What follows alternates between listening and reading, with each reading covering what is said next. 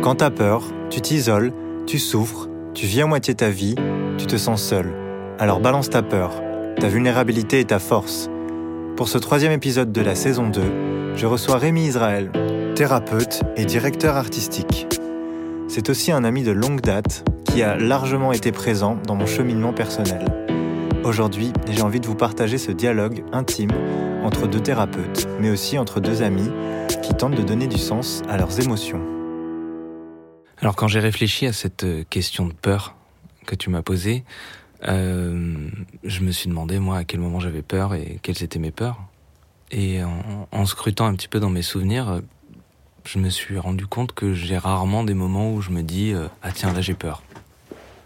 J'ai souvent cette réflexion a posteriori quand je regarde ce qui s'est passé dans une situation X ou Y et que je me rends compte que ah tiens à ce moment-là il y avait peut-être de la peur. Et, euh, et ça c'est des ce sont des choses qui m'arrivent euh, voilà quand je fais un travail sur moi euh, en thérapie ou quand je quand je regarde tout seul une situation qui m'est arrivée et je me dis bon là j'ai pas fait ça. Pourquoi je l'ai pas fait? Comment ça s'est fait que euh, j'ai reculé ou euh, je me suis stoppé? Et c'est à ce moment-là que le mot de la peur arrive euh, comme une sorte de réaction quand je relis un petit peu euh, ce que mmh. j'ai vécu. Euh, et donc ce mot il apparaît effectivement à des moments où soit je soit je, je saute pas le pas pour euh, entreprendre quelque chose, euh, soit je me rends compte que euh, je suis pas allé très très loin, j'ai pas forcément poussé quelque chose. Et là, je me dis bon, il y a peut-être, euh, j'ai peut-être peur de quelque chose, peur de quoi euh, Comment est-ce que ça s'est passé? Et et voilà, c'est un petit peu comme ça qu'apparaissent les peurs pour moi. Mmh. A posteriori. A posteriori. Ouais. Euh, ça veut dire que sur le moment, euh, c'est plutôt quoi qui se passe dans ta tête ou euh, dans ton corps euh, Si c'est pas la peur qui vient en premier ou si c'est pas ce vocable-là qui, qui arrive, c'est quoi qui se passe pour toi? Ce qui se passe pour moi, c'est peut-être des, des, moments où, où je, je n'arrive plus trop à réfléchir parce qu'il y a beaucoup trop de choses qui se passent hmm. En même temps. Beaucoup de possibilités que j'envisage. Je suis sur le point d'entreprendre quelque chose et euh, ça va de organiser ma journée, organiser mon après-midi, à euh, réfléchir à euh, aux trois semaines qui vont arriver ou à, aux trois ans qui vont arriver. Et à ce moment-là, tout se floute. Je me retrouve dans une sorte de un vide un peu particulier. C'est un c'est un vide qui est en fait un plein de plein de choses. Mmh. Tout est possible. Euh, J'ai plein d'options. Euh, et il faut que je choisisse. Et là, je crois que euh, je suis pris euh, peut-être d'une peur ou de ce que je peux appeler aussi une, une angoisse. Ouais. Euh, c'est des, des, termes de vocabulaire sur lesquels tout le monde se chamaille euh, dans les différents courants ou peu importe euh, les courants de thérapie, mais euh, de manière générale, personne ne met la même chose derrière ce mot. Ouais. Et donc c'est des, des peurs, des angoisses qui me saisissent, euh, que je peux regarder a posteriori, et que maintenant j'apprends à de plus en plus à détecter quand elles m'arrivent.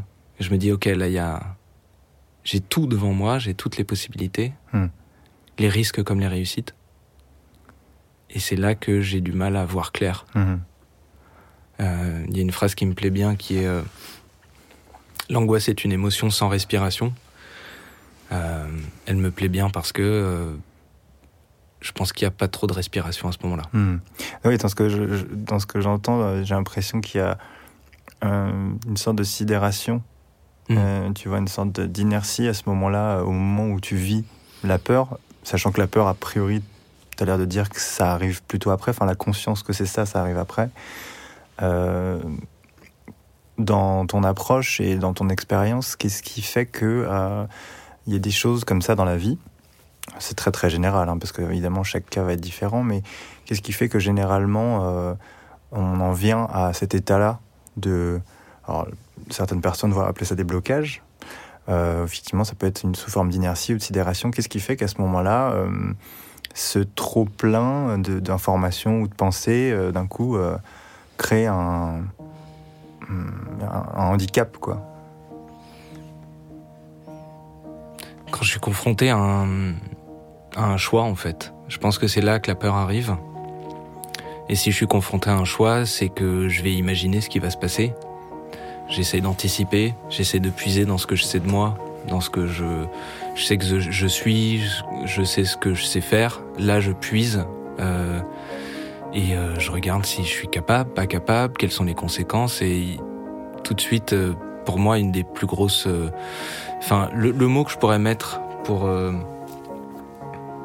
pour, pour, pour essayer d'expliciter un petit peu ce que je ressens, c'est euh, déjà euh, une, une, peur liée à la responsabilité que mmh. je vais mmh. devoir prendre en faisant mon choix.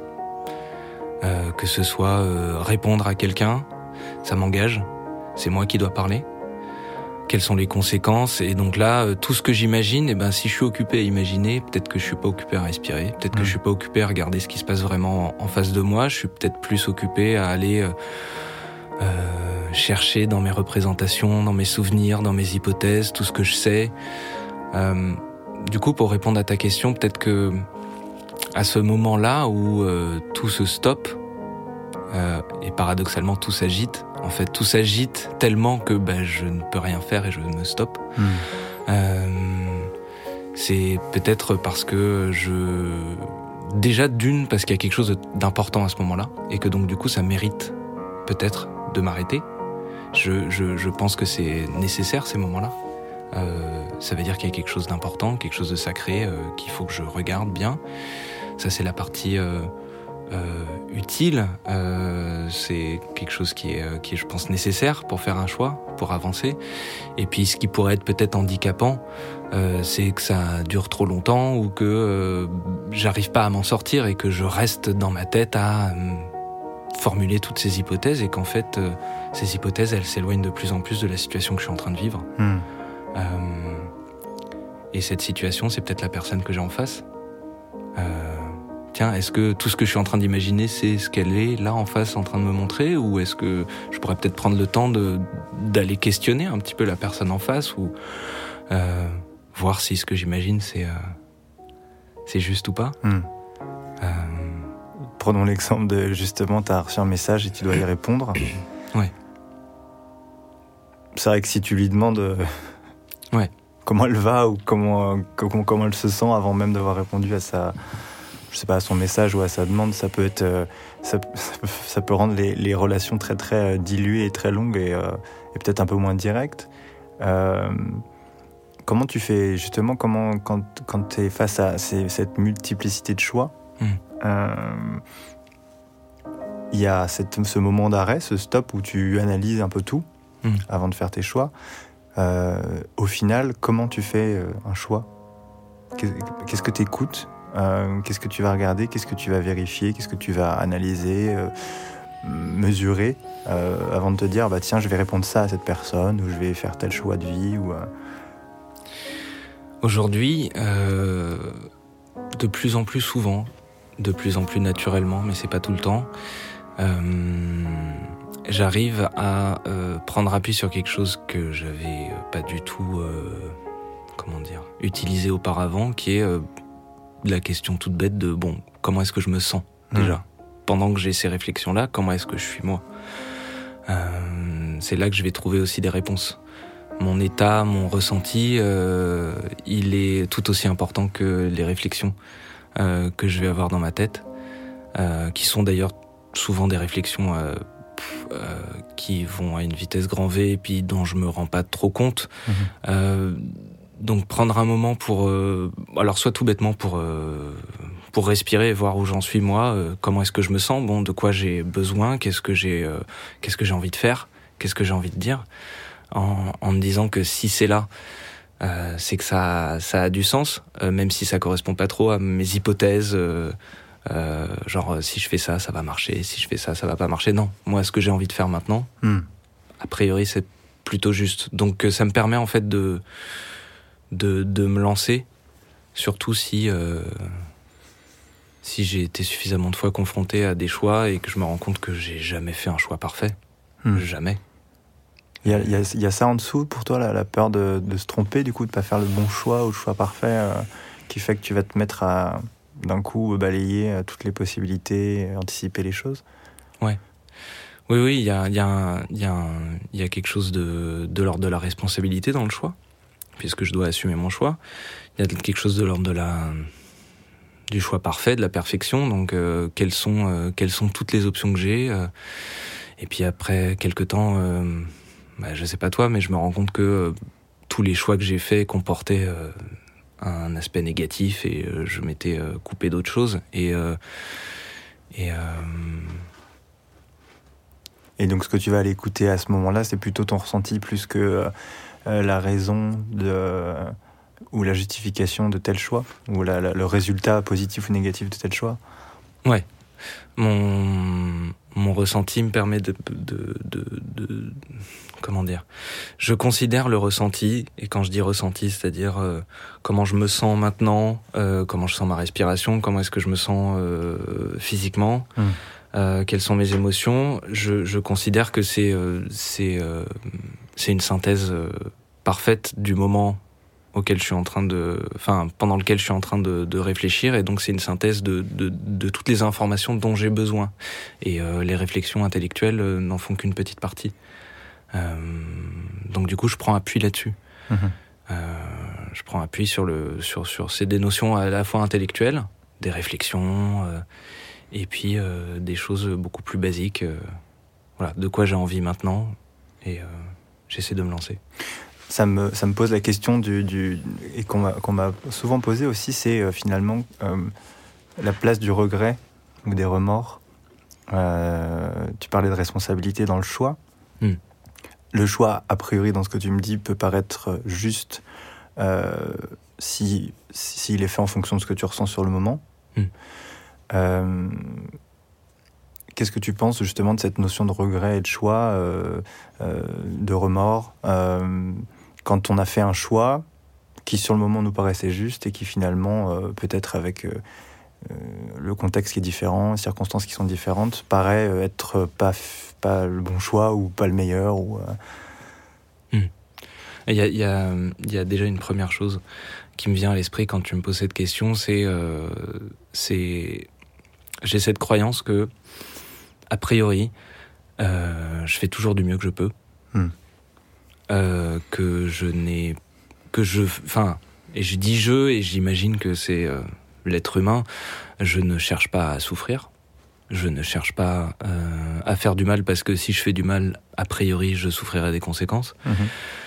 donc du coup si je fais un mauvais choix ça ça sera toujours le meilleur choix possible à ce moment-là et, et ce que je voudrais introduire comme idée aussi par rapport à tout ce qu'on est en train de se dire, c'est que en fait, euh, quand on parle de choix, quand on parle de, de peur, euh, il y a l'autre. Euh, hmm. si j'ai des remords, j'imagine presque à 100%, il y a quelqu'un d'autre qui est, qui est là, quelqu'un d'autre imaginé ou quelqu'un d'autre de réel. Hmm. Et donc du coup, peut-être que si je reste dans ma tête à réfléchir au choix que j'ai fait, était-il bon, mauvais?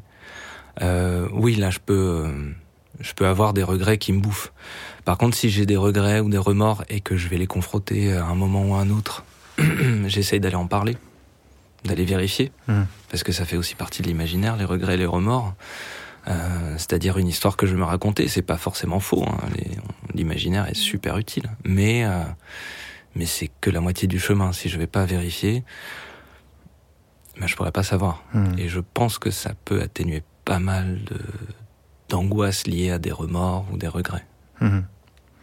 Il y a une notion que tu abordes là et qui est propre à la Gestalt, que, qui est ta spécialité, euh, c'est la notion de relation. Euh, est-ce que tu veux bien euh, nous partager finalement la place de la relation dans notre propre vécu, construction individuelle, imaginaire, etc. Enfin, mmh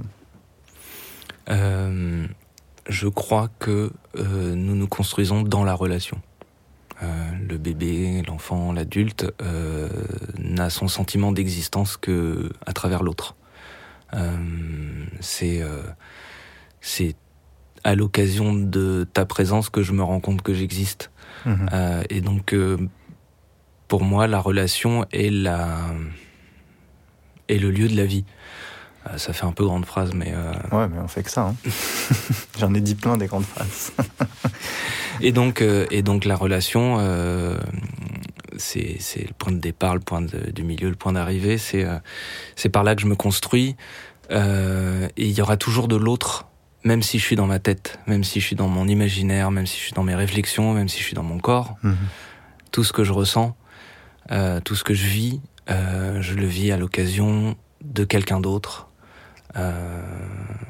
Et, et donc c'est une c'est une notion qui pour moi m'est très utile, euh, que ce soit dans mon métier comme dans mes dans, dans ma vie, euh, parce que mais je me sens moins seul. Hmm. Euh, parce que je sais que euh, je, je vais avoir un impact sur l'autre puisque l'autre aussi vit de relations et que l'autre a un impact sur moi. Euh, ça rebat pas mal les cartes dans plein de situations, de se dire ok on est en train de de créer ce moment tous les deux. Euh, c'est pas moi tout seul qui ai mes peurs, qui ai euh, mes angoisses. Euh, si elles arrivent et si on en parle, eh ben c'est une affaire de la relation hmm. et pas de moi en tant qu'individu isolé qui pourrait survivre sans un autre être humain en face. Hmm. Justement, tout à l'heure, tu parlais de ce quelqu'un qui peut être réel ou imaginaire. Évidemment, on se retrouve régulièrement dans des situations où on n'est pas en relation directe avec quelqu'un. Hmm. Euh, moi, je pense à ma peur de la solitude, par exemple, où je me dis, bah tiens, effectivement, quand je suis seul, il se passe un truc qui est pas toujours agréable. Euh, est-ce que c'est parce que justement il y a cette, cet autre imaginaire à ce moment-là euh, qui, qui, qui, rentre en compte, même quand je suis seul physiquement, je veux dire? Comment, comment tu vois le, cette, cet autre imaginaire euh, si je suis pas directement dans une relation et dans une interaction euh, réelle Je saurais pas vraiment répondre à cette question. Euh, ce que ça m'évoque, c'est assez flou en fait. Effectivement, si je repense moi à quand je suis seul et mon sentiment de solitude,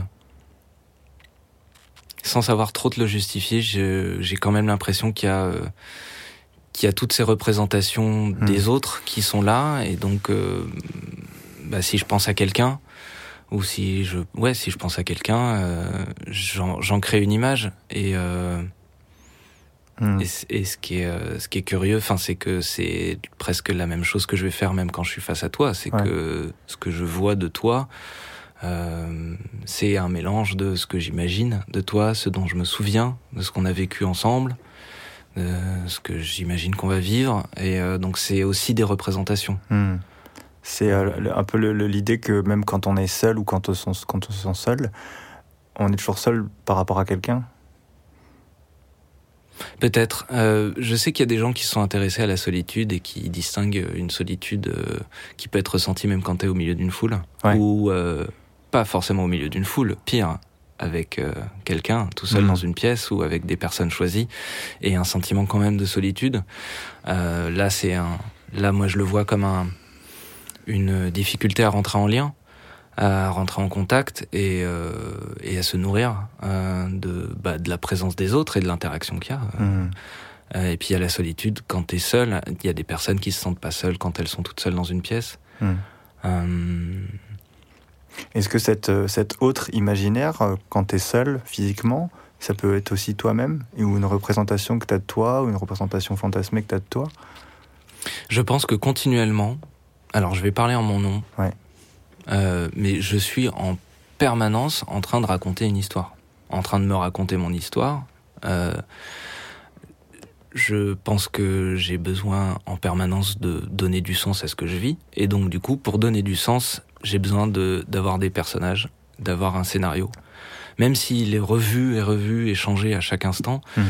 je fonctionne, c'est ma manière d'élaborer et de vivre, euh, c'est en, en, créant mon récit, en créant un récit. Et donc, euh, effectivement, il y a toujours un peu une voix off où je suis le personnage euh, que j'observe. Euh, hmm. Je suis ce que je crois que je suis. Euh, et puis, c'est et puis c'est revu à chaque instant et surtout aux instants où je suis en relation avec quelqu'un. Et puis là, bah, ok, l'autre va me donner une autre image de, de, moi donc je vais réintégrer ça dans mon propre récit de moi-même. Hmm. Il, y a, beaucoup de phrases comme ça qui reviennent, notamment dans, dans, le domaine du développement personnel, euh, qui est que euh, les émotions sont créées par les pensées. Donc en fonction de ce que je pense, je vais ressentir telle ou telle chose. Et que, a priori, si on ne pense pas, enfin, s'il n'y a pas de pensée, il n'y a pas de problème, il n'y a pas de souffrance. qu'est-ce que qu'est-ce que t'en penses, toi, de ça? Alors, oui, effectivement, ça peut être vu comme si des émotions naissent des, des pensées. effectivement, si je te demande de penser à quelque chose de très triste, tu vas probablement sentir une émotion. Euh, si je te demande d'imaginer que tu croques dans un, une tranche de citron vert, tu vas sentir des choses dans hmm. ton corps. Hmm. Donc il y a, y a effectivement il y a, y, a une, y a, une influence de la pensée sur les émotions. Je, je vois les émotions comme euh, venant de plusieurs endroits, pas forcément que de la pensée. Euh, je j'imagine que tu as aussi vécu des moments où une émotion te saisissait et t'étais pas forcément capable de, de savoir quelle était la pensée qu'il avait gérée, enfin qu'il avait générée, mais peut-être plutôt quelque chose que tu as vu, que tu as entendu. Et, euh, et, et, je pense que l'émotion, en fait, c'est une synthèse de plein de signaux. Hmm. Il y a la pensée, il y a ce qui se passe dans la pièce, il y a ce que je ressens. Euh, je, c'est une hypothèse un peu tirée par les cheveux, mais peut-être que euh, tu euh, ressentiras peut-être euh, la tristesse différemment en fonction d'avec qui tu es et euh, peut-être de la température qui fait dans la pièce, de, hmm. du film que tu es en train de regarder. certains certains psychologues ont, décrit l'émotion comme étant une synthèse parfaite de ce qui se passe maintenant. Hmm.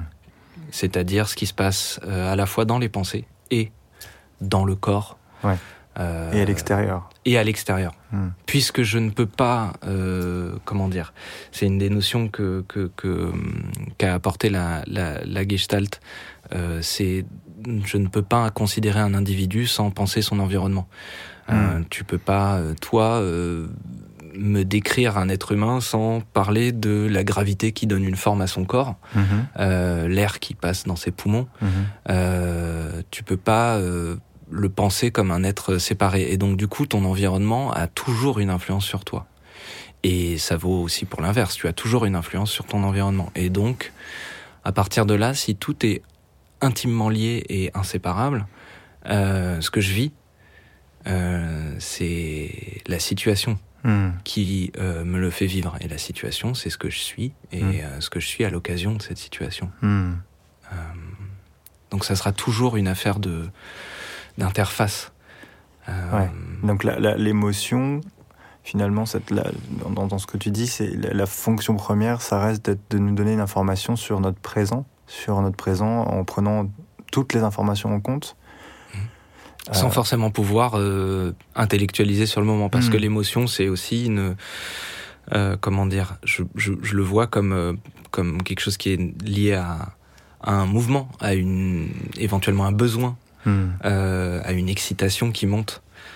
et là, ça peut devenir une émotion qui t'amène à agir, et une émotion qui t'amène à te pétrifier, hmm. suivant les, les situations que tu vis. Donc le, fait de, effectivement d'être en permanence en interaction avec notre environnement, les circonstances intérieures, extérieures, l'histoire qu'on se raconte, etc.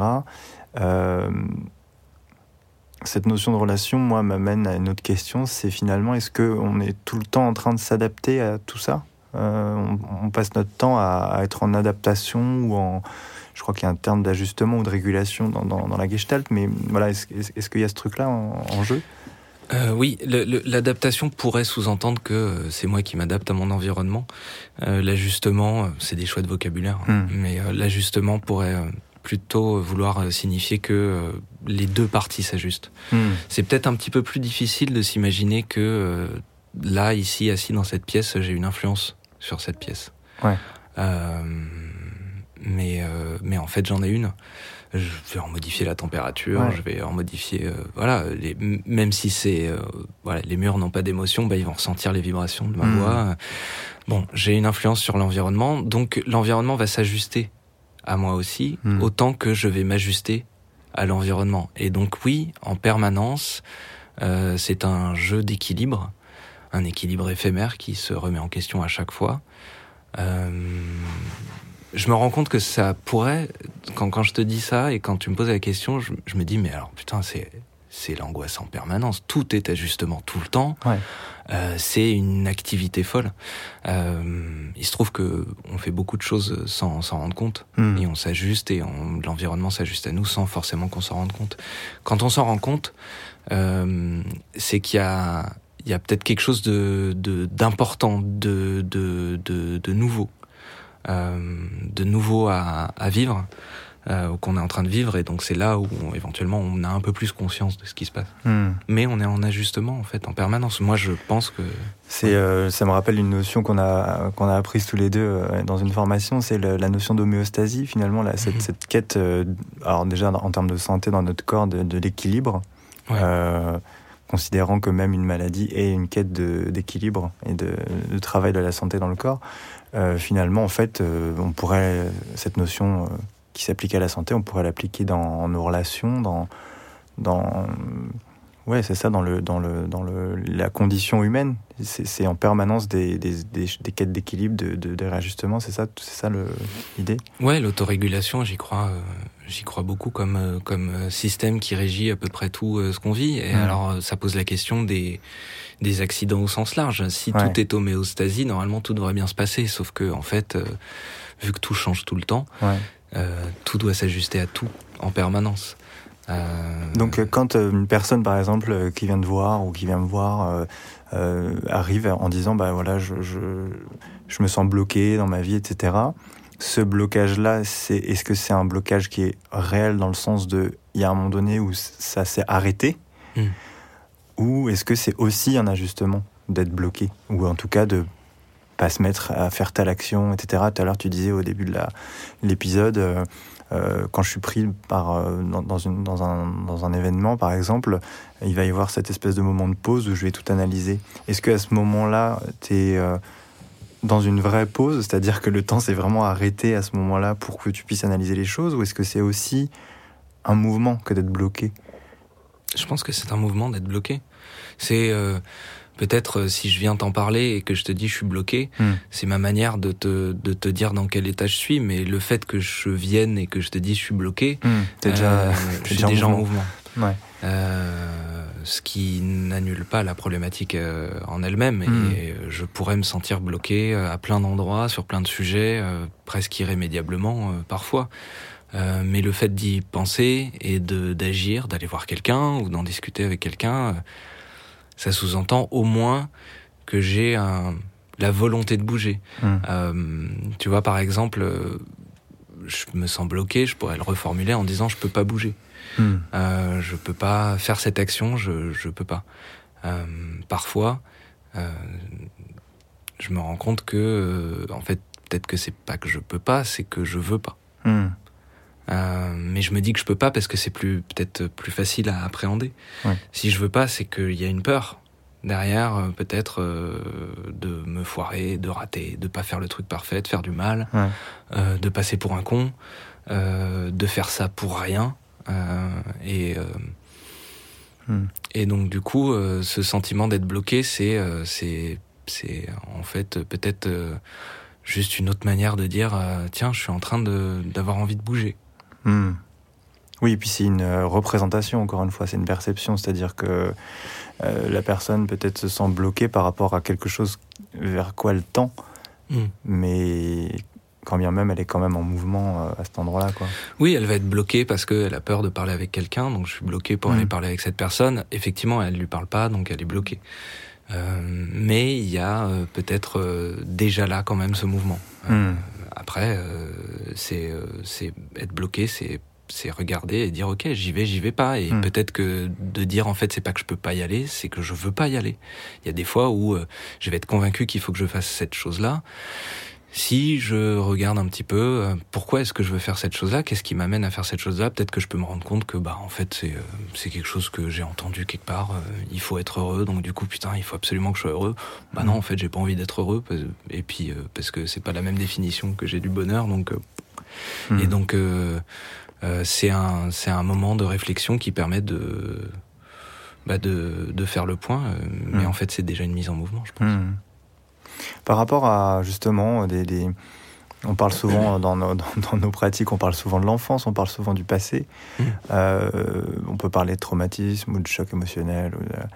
Et euh, je me demandais justement, euh, est-ce que on, dans le présent, est-ce qu'on s'ajuste, est-ce qu'on peut s'ajuster par rapport à des choses passées justement? Une personne quand elle va venir te consulter ou me consulter, elle peut venir pour une problématique présente ou elle peut venir parce qu'elle souffre encore de quelque chose qui est arrivé avant. Euh, ça me pose la question du temps et de est-ce que finalement euh, ce qu'on vient euh, guérir ou travailler ou explorer ou découvrir ou connaître,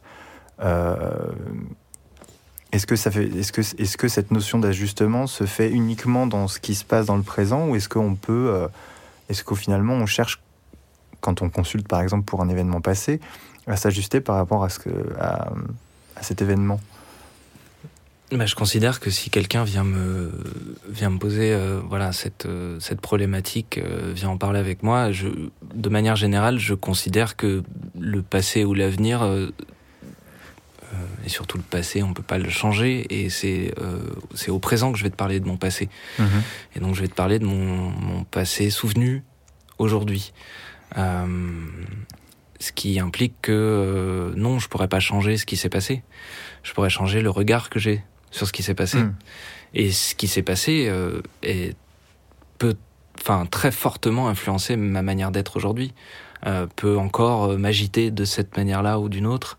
Euh, et donc, si je viens t'en parler, c'est pas que euh, je vais regarder que le moment présent. Je vais regarder le moment présent, ce, ce moment qui va regarder le passé, mhm. mais coloré de comment est-ce qu'on est toi et moi aujourd'hui. Ouais.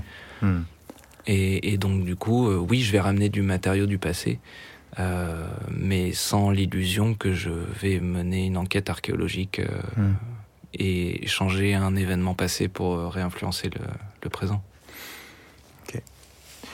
selon toi, comment on pourrait expliquer justement le fait de, par exemple, continuer à souffrir au présent de quelque chose qui n'est plus ou de quelque chose qui a été un choc ou un trauma il y a parfois très très longtemps. C'est quoi ce.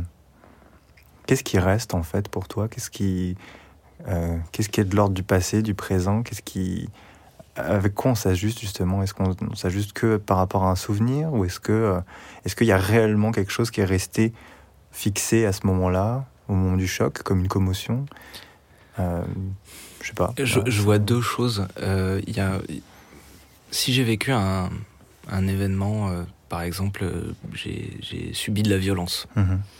Euh, je, vais à ce moment-là, quand je vis cette violence, euh, mettons quand je suis tout petit ou même même même il y a 5 ans, je vais tenter de dealer avec cette situation. Je vais mettre en place ce qui va me permettre de survivre euh, ce qui va me permettre de garder mon intégrité. Et donc je vais, euh, je vais réagir d'une manière ou d'une autre. Je vais me réguler. Soit je vais, euh, soit je vais me pétrifier, soit je vais attaquer, soit je vais fuir. Mhm. je vais mettre en place quelque chose qui va être de, si je subis de la violence physique par exemple, bah, peut-être de me désensibiliser hmm. de certaines zones de mon corps.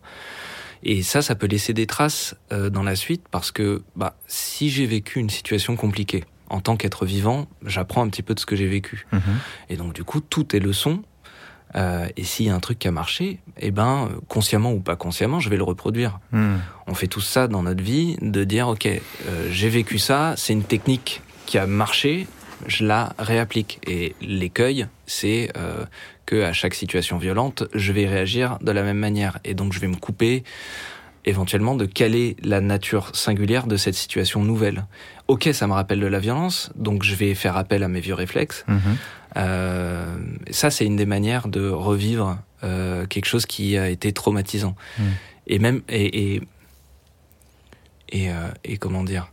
Et il y a la deuxième chose que je voulais euh, que je voulais évoquer, c'est que si euh, si j'ai vécu quelque chose de euh, de violent euh, par le passé et que c'est une histoire, euh, voilà que je peux raconter, ça peut aussi devenir euh, mon récit et mon récit de moi-même. Voilà ma bio. Mmh. Voilà, je suis quelqu'un qui a subi des violences quand j'étais petit. Mmh ça, ça fait partie de mon identité, mais ça peut prendre le pas. Dans mes relations aux autres, je vais parfois peut-être me définir que comme ça. Mhm. Euh, peut-être que, en fait, si je me définis que comme ça, c'est parce que je crains que si je ne raconte pas ça de ma vie, les gens vont pas savoir et vont pas prendre soin de moi.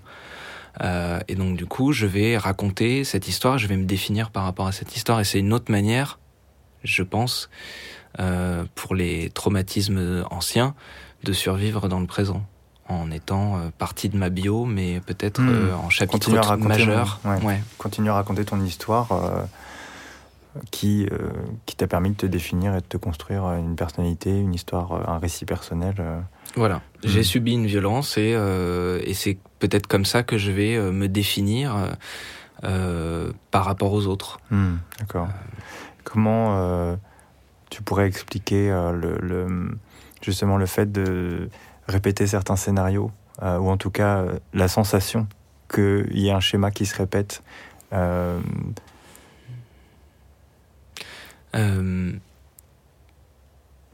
j'imagine que quand j'ai vécu quelque chose de difficile, qui m'a demandé de m'ajuster dans l'urgence, mhm.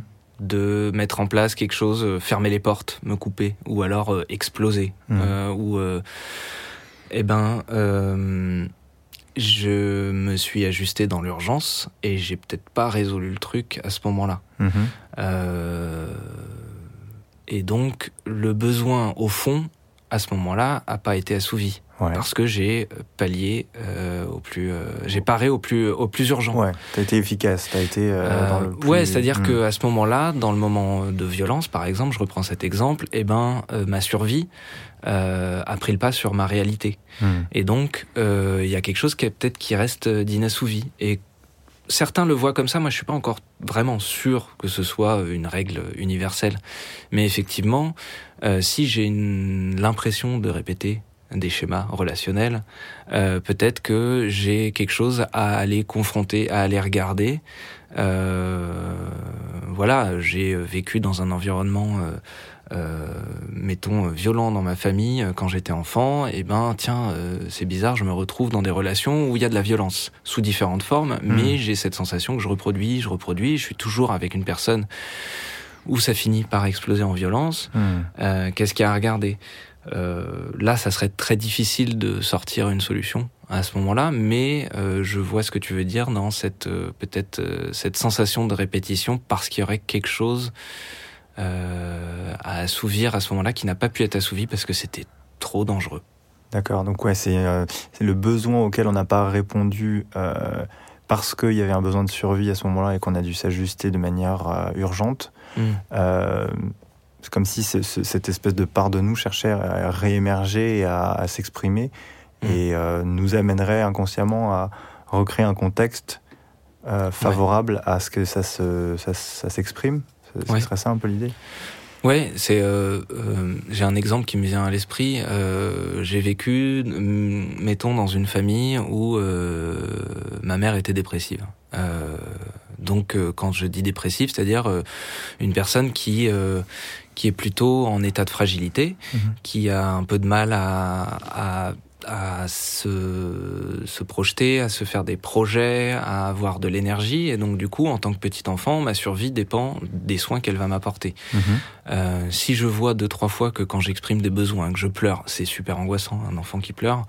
Euh, en tout cas, moi, je le sais, euh, dans mon bide, ça, ça c'est, assez, assez pétrifiant.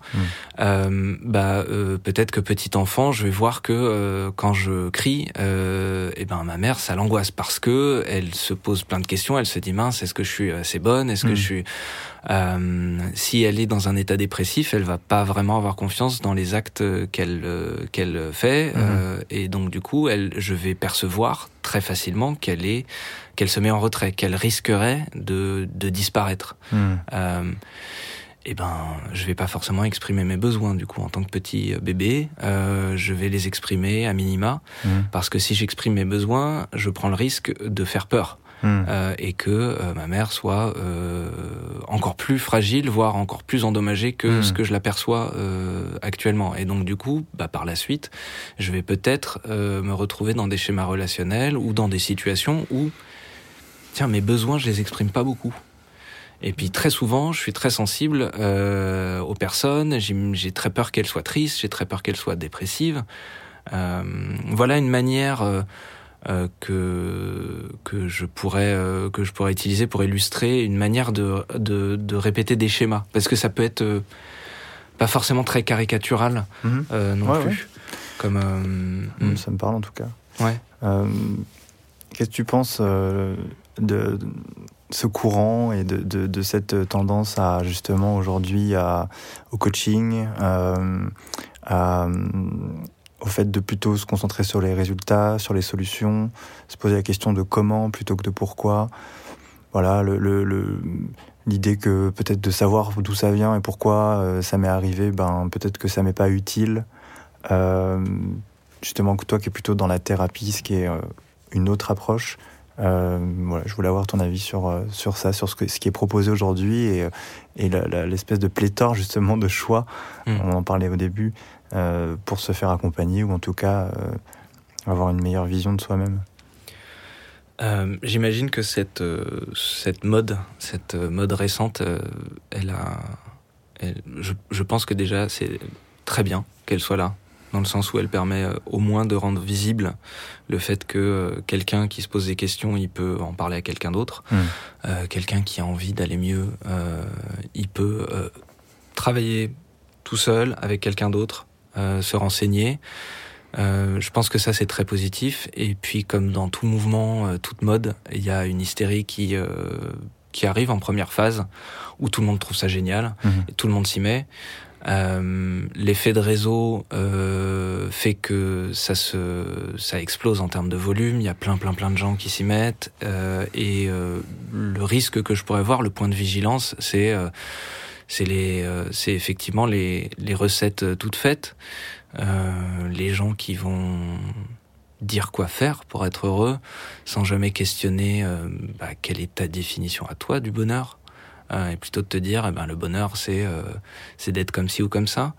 Le je pense que c'est c'est c'est très bien que les gens puissent puissent enfin bah, parler de certains sujets qui qui les font souffrir mais effectivement il y a une il y a peut-être un euh, une surexcitation et une surutilisation de ces méthodes qui pourraient euh, comporter le risque d'avoir euh, de se retrouver avec des avec des personnes qui euh, n'arrivent paradoxalement pas trop à penser par elles-mêmes Mhm. parce que en fait l'idée du bien-être elle est elle est top c'est très joli Mm. et euh, sauf que en fait ça peut devenir un dogme comme dans comme tout dogme en fait et euh, si je te dis comment être pour être euh, heureux moi je pars de du mon point de vue c'est que euh, euh, comment dire je crée ma vie Mhm. donc du coup, oui, je vais m'alimenter de ce que l'autre va m'apporter. Mais si je le gobe tout cru euh, et que je le questionne pas, euh, je vais me retrouver avec des règles que je vais tenir de trois mois, de trois ans, et puis un jour je vais exploser parce que euh, c'est pas moi, je me les suis pas euh, appropriés Mhm. ces, euh, ces principes. Et tout ce qui vient de l'extérieur comme ça, comme injonction euh, à telle ou telle attitude, euh, même si c'est des belles injonctions, même si a priori c'est du bon côté euh, Mm. de l'histoire, hein, on n'est pas en train de demander aux gens de se faire du mal, on leur dit de se faire du bien. Euh, si c'est des injonctions qui sont prises comme telles, ça peut poser problème, Mhm. je pense. Euh, on a forcément besoin de quelqu'un pour, pour aller mieux. Alors, je vois un double fond dans ta question. Il y a, je pense qu'on a forcément besoin de quelqu'un pour aller mieux, parce qu'on a forcément besoin de quelqu'un pour vivre. Euh, après quelqu'un, ce fameux euh, je vais voir quelqu'un, euh, du je vais voir un psy. non, on n'a pas forcément besoin de quelqu'un. Si on avait besoin forcément de voir quelqu'un, tout le monde irait Mhm. voir un psy. Et la preuve, c'est que c'est pas le cas. Mhm.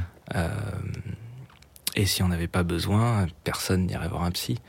Euh, donc, euh, donc je pense que ça peut être utile pour plein de personnes de faire un moment, euh, un travail qui va leur permettre de se retrouver face à quelqu'un d'autre qui va, dans un cadre sécurisé du cabinet, dans la confidentialité, leur permettre d'explorer un peu qui ils sont, comment ils sont, euh, voir euh, où est-ce qu'ils se sentent bloqués, où est-ce qu'ils se sentent puissants, où est-ce qu'ils se sentent impuissants, Hmm.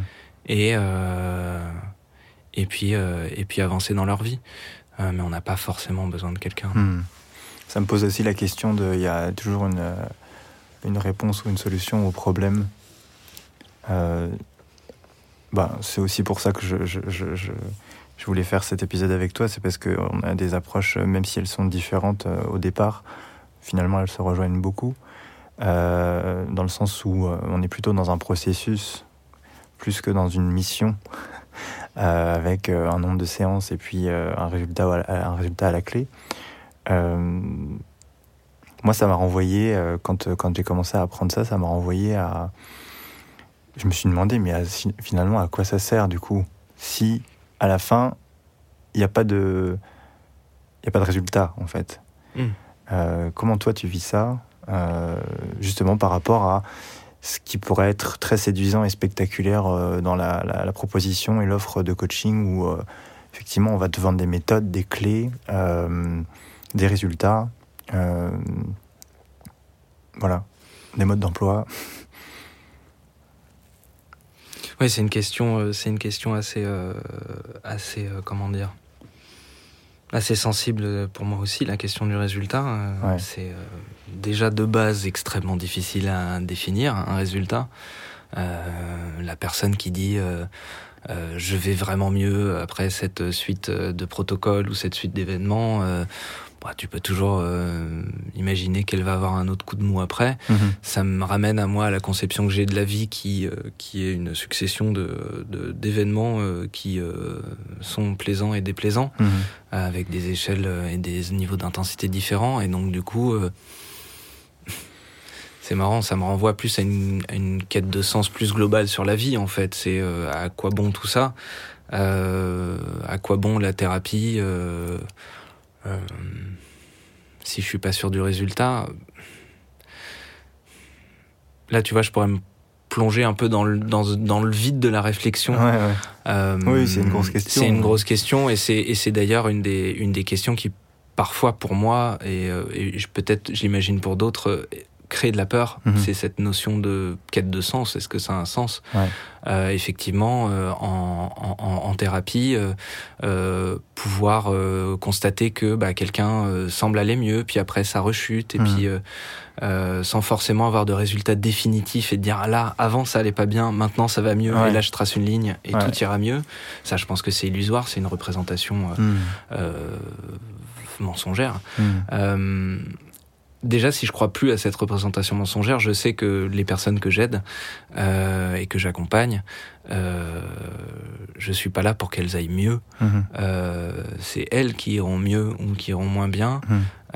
et elles iront forcément mieux ou moins bien a priori dans leur vie. et donc, c'est plutôt de, de, les accompagner, de me faire une être être un, un, une caisse de résonance pour eux à un moment. Mm. Euh, et leur permettre de, de, de choisir le chemin qu'elles veulent parcourir euh, euh, sans, sans avoir cette illusion que je vais les, les sauver de quelque chose Mm. ou résoudre un problème. tout, sera, tout ne sera que momentané. -hmm. et puis en plus, je, je pars du principe que si on, si, si on arrivait à comprendre, si on arrivait à tout comprendre à l'issue d'une thérapie, à l'issue d'un coaching ou à Mm. l'issue d'une réflexion personnelle, Mm. si on comprenait comment fonctionne la vie, je pense qu'on se ferait chier. Il y a d'idées proches dans, derrière, non? Peut-être. Peut-être. Euh, Qu'est-ce que tu euh, qu'est-ce que tu vois de l'évolution euh, de, justement de cette notion de thérapie, d'accompagnement depuis que ça existe? Euh, Merci Papa Freud et la psychanalyse euh, par rapport à aujourd'hui. Pour toi, qu'est-ce qui a évolué et, et à quoi ça ressemble aujourd'hui par rapport à avant? Bah là, il y a un peu il y, a, il, y a y a, y a, déjà l'évolution de, de, de, nos sociétés et, des, des, de nos relations euh, en, en, société qui font que bah, on se retrouve dans les, des difficultés qui sont différentes. Euh, et l'époque de Freud voyait certaines, euh, certains symptômes euh, qu'on voit moins aujourd'hui euh, et on, on, peut retracer le, le, le, parcours avec différentes phases. Euh, aujourd'hui, je vois qu'il y, a un paysage où, où, où où les choses ont, ont, pas mal évolué. Il y a un paysage qui est composé de, bah, de, de, de, personnes qui vont croire que tout est comportemental et donc du coup, euh, euh, je peux reprogrammer mes comportements et, euh, et m'adapter à ce qui se passe dans ma vie et donc hmm. être plus souffrir moins. Ça c'est plus de l'ordre de la PNL si on veut mettre un peu pour les personnes qui écoutent deux, hmm. trois, deux, trois directions de, de réflexion. Ouais, c'est de, c'est des, des, thérapies, euh, des thérapies comportementales. Euh, il y a la PNL, non, effectivement. Et TCC, comme on dit. Ouais, effectivement. Euh, il y a des courants. Il y a le, courant, le courant psychanalytique a beaucoup évolué aussi. Ouais. il s'est, il s'est dégagé de la posture qui était qui a bien marché au début du XXe siècle avec Freud, qui correspondait à lui, à sa personnalité, c'est-à-dire de se couper du patient, de pas être en direct avec lui, et puis de se faire euh, de se faire oublier. Et, euh, et, là, maintenant, les psychanalystes sont revenus à quelque chose beaucoup plus dans la relation. Hmm. Euh, ça, ça, ça, a beaucoup évolué. Tu mets plus de toi en tant que thérapeute aujourd'hui que ce qu'on aurait pu faire avant ou nous recommander avant, c'est-à-dire d'être dans cette neutralité. Avant, il y avait la croyance que le, le, client qui vient, le patient qui vient, il a, il a des choses à élucider. Euh, et l'expert qui était le psychanalyste ou le psychiatre euh, avait euh, lui son panel de connaissances et qu'il allait diagnostiquer et mmh. proposer un traitement. Et puis petit à petit, bah, les thérapeutes se sont rendus compte qu'ils avaient énormément de mal à en fait être neutre. Mmh. si je suis en face de toi, je, je ne peux pas être neutre. Ouais. Euh, je suis impacté par ta présence, donc euh, euh, je je peux pas prétendre être un thérapeute neutre. Et donc du coup, les gens sont, les, thérapeutes sont beaucoup plus ont beaucoup plus assumé le fait qu'ils étaient là dans la pièce en fait, et qu'ils avaient, ils éprouvaient des choses. après, c'est un choix de la part de chaque thérapeute de dire ok, ce que j'éprouve quand tu me parles, c'est quelque chose que je pense être utile pour nourrir notre relation. Il y en a qui ne le pensent pas. Mhm. Et euh, il y a autant de thérapies qu'il y a de, de, besoins chez les gens. Mhm. Euh, à ce moment-là, il y a des personnes pour qui ça va être très bien de faire une thérapie comportementale, mhm. euh, une psychanalyse, un travail en gestalt thérapie ou, ou en d'autres d'autres approches. mais aujourd'hui, oui, je pense que l'ensemble des, des, professionnels de l'accompagnement se sont rendus compte que euh, qui pouvaient pas s'extraire de la situation qu'ils étaient en train d'essayer d'observer. Je, je, je suis pas sûr que ce soit une vraie citation, mais elle m'a bien fait marrer. C'était, euh, c'était Einstein qui disait tu pourras euh, t'asseoir sur une chaise et observer tout l'univers, tu comprendras tout de l'univers, mais tu sauras rien de la chaise sur laquelle tu es assis. Et donc du coup, c'est un peu ce, ce biais, euh, ce biais qu'avaient les gens au début, quoi, mm. euh, de se dire en fait, euh, j'observe quelqu'un et il est comme ça, comme il est dans la vraie vie. Alors qu'en mm. fait, si t'es comme ça face à moi, je suis forcément partie du tableau qui te conditionne à être comme ça. Mm. Et, et, donc du coup, je suis dans la relation avec toi, comme t'es dans la relation avec moi. C'est ce qui t'a amené toi à choisir plutôt la la Gestalt quand on s'est connus, on est quand on est rentré un peu en formation ensemble on a commencé par le corps énergétique et tout, et puis euh, finalement après, euh, euh, moi je me suis intéressé plutôt à la psy et toi plutôt à, justement aux thérapies brèves. Mm. Je me souviens à l'époque, tu cherchais, tu faisais des recherches sur l'hypnose, sur la PNL et tout. finalement, ce point de vue-là que tu as aujourd'hui de la, du monde, mm. c'est ce qui t'a amené à choisir plutôt à être praticien en gestalt euh, par rapport à toutes les autres pratiques justement? Euh, C'est un peu intriqué comme euh, comme comme parcours intellectuel. En fait, c'est non, en fait c'est très simple. je au moment où j'ai choisi de me former. je me suis dit bon bah je suis patient chez une thérapeute. Mhm. Je lui ai demandé c'est quoi son approche? Mhm. Elle m'a dit ben voilà je fais ça. Mhm. Euh, et j'ai pas plus réfléchi. Je me suis dit ok, j'ai été accompagné comme ça, j'ai travaillé euh, avec cette femme et euh, c'est comme ça que j'ai pu euh, j'ai pu avancer dans ma vie. Mhm. Et il se trouve que assez assez assez de façon assez magique, quand j'ai creusé un petit peu ce que c'était, je me suis rendu compte que ça correspondait à une vision de la vie que je soupçonnais. Mhm. Et donc ça avait été théorisé cette notion de de toujours penser au contexte hmm. dans lequel les choses arrivent. Et si tu penses au contexte, si tu prends soin du contexte, tu te rendras compte que chaque euh, situation est singulière, hmm. chaque moment est nouveau, et à chaque instant, tu as la possibilité de faire du neuf. Hmm. Ça, moi, ça me désacralise un peu la notion de blocage, du coup. Je me dis, ah ok, Mmh. effectivement, en fait, on est toujours. Le blocage, oui, le blocage, le, le, le, le, blocage comme il était vu au début. Ouais par la psychanalyse, euh, les résistances. Euh, depuis, il a été revisité et un blocage, ça peut aussi être vu comme une, une technique hmm. très utile à un moment, hmm. Mais qui est utilisée à un autre moment où c'est plus du tout d'actualité. Contextuellement, ça n'a plus de sens. Et donc voilà, si tu regardes le contexte, tu te rends compte que bah, dans ce contexte-là, c'était super intelligent de me bloquer, de pas parler, de disparaître. Hmm. Maintenant, si je me bloque, que je parle pas et je disparais dans d'autres situations, peut-être que c'est pas intelligent. Parce que si je regarde ce contexte, en fait, je me rends compte que je peux, je peux totalement exister. Je voudrais finir euh, cet, entretien-là, euh, euh, même si ça me fait chier. Mais il faut que ça, ça s'arrête à un moment donné. Sur, sur notre génération, on fait partie de la génération des millennials, donc les personnes qui sont nées avant, après 83.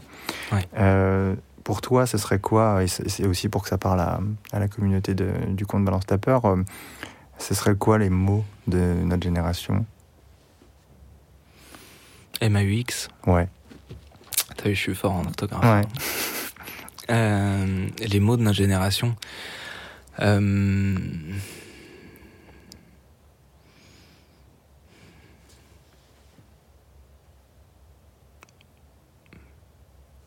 une, une sorte de, de syndrome euh, d'être trop gentil. Peut-être que je parle plus pour moi, mais j'ai l'impression d'en rencontrer pas mal autour de moi.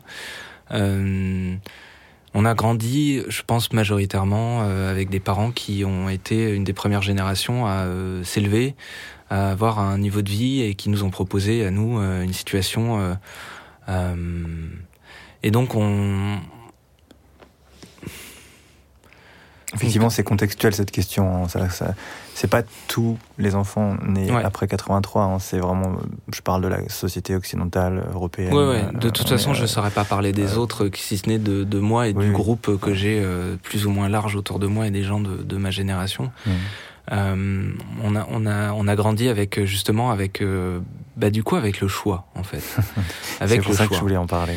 Et euh, ce qui paraît paradoxal, c'est que euh, de ce de ce de ce choix d'avoir le choix, je pense qu'il y a je vois autour de moi dans cette génération pas mal d'angoisse. Hmm. D'angoisse parce que la liberté est angoissante. Et on a grandi, nous, je pense, avec une grande liberté. Euh, notre société est euh, plus petit en, en, notre famille nous a donné de la liberté. Euh, on a la chance de vivre euh, avec euh, aucun souci pour manger, pour s'habiller, pour survivre. Et donc on a le choix. Mhm. On a le choix de faire ce qu'on veut dans notre vie. Même si chacun a ses difficultés, il y a des choix. Et donc je pense qu'il y a pas mal d'angoisse. On est un petit peu peut-être perdu. Il y a la quête de sens. Ouais qu'est-ce que je vais faire de ma vie maintenant que je peux? Parce qu'avant, les autres, en fait, ils pouvaient pas. A priori, il fallait qu'ils bossent, et c'est tout. Moi, je peux choisir. Et donc, qu'est-ce que je fais? Hmm. Et c'est là où je pense que notre génération, elle peut éventuellement vivre quelque chose qui est de l'ordre de, bah, un peu de l'angoisse de d'être paumée parmi tous ces choix. Euh, et se sentir peut-être un peu impuissante hmm. euh, parce que tout est possible euh, j'arrive pas à me saisir d'une possibilité plus que d'une autre. Euh, et ça peut générer de l'angoisse. La. Comment dire L'avènement d'Internet, euh, des, des, réseaux sociaux et tout ça, l'hypercommunication, pour toi, du coup, a eu un impact aussi sur ce, ben, sur, ce, sur ce choix, sur cette multiplicité de choix? Ouais. Tu vois une liste 50 fois plus longue de possibilités hmm. dans les métiers, dans les choses à faire, les vêtements à porter, euh, les idées à porter. Euh, euh, et donc euh, ça démultiplie les options. Euh, ça peut aussi poser le problème de, ben en fait, d'avoir du mal à penser par soi-même parce qu'en fait tous les modèles existent déjà. Hmm. et donc du coup, je vois telle personne qui a du succès, bon bah je vais essayer de plutôt de la, de la copier que de réfléchir à moi comment est-ce que je pourrais euh, avoir du succès? Euh, et ouais, ça, ça, comme tout outil en fait, hmm. ça a démultiplié des choses, ça en a, ça a rendu des belles choses possibles, euh, un accès à l'information infini. Et, euh, et, et, puis le mauvais côté, c'est un accès à l'information infini aussi. Et tu peux te perdre dans une recherche euh, d'information et la chercher ailleurs qu'en toi-même et dans tes relations. Mhm. Euh, pour terminer, euh, je vais pas te demander une clé pour aider les gens à, à mieux vivre, euh, mais plutôt de savoir comment toi tu fais euh, aujourd'hui euh, dans ce, ce, cet abysse de choix, justement, mmh. pour boucler l'épisode. Bah, peut-être que c'est peut-être finalement que c'est une clé. Parfois j'arrive, pas tout le temps, mais quand je suis dans un moment d'angoisse comme ça face à un choix, j'arrive à me dire ok, en fait, si je flippe là maintenant, c'est que c'est un moment précieux mmh. dans ma vie. Euh, et je fais un petit mélange entre nihilisme, ça sert de toute façon à rien, on va tous crever. Mmh. Donc du coup, mon choix, qu'il soit bon ou mauvais, voilà. Et en même temps, euh, un mélange de responsabilité en disant bon bah voilà, je vais, je vais, euh, je, je, c'est une occasion pour moi de, de, de, me lancer dans quelque chose et, et, et c'est un, c'est un moment précieux. Ouais. Et donc c'est quand même cool d'avoir des moments précieux dans sa vie. Mmh. Mal, malgré le fait qu'ils prennent l'apparence d'une peur et, euh, Mmh. et d'un mal au bide. Ok. Merci. Avec plaisir.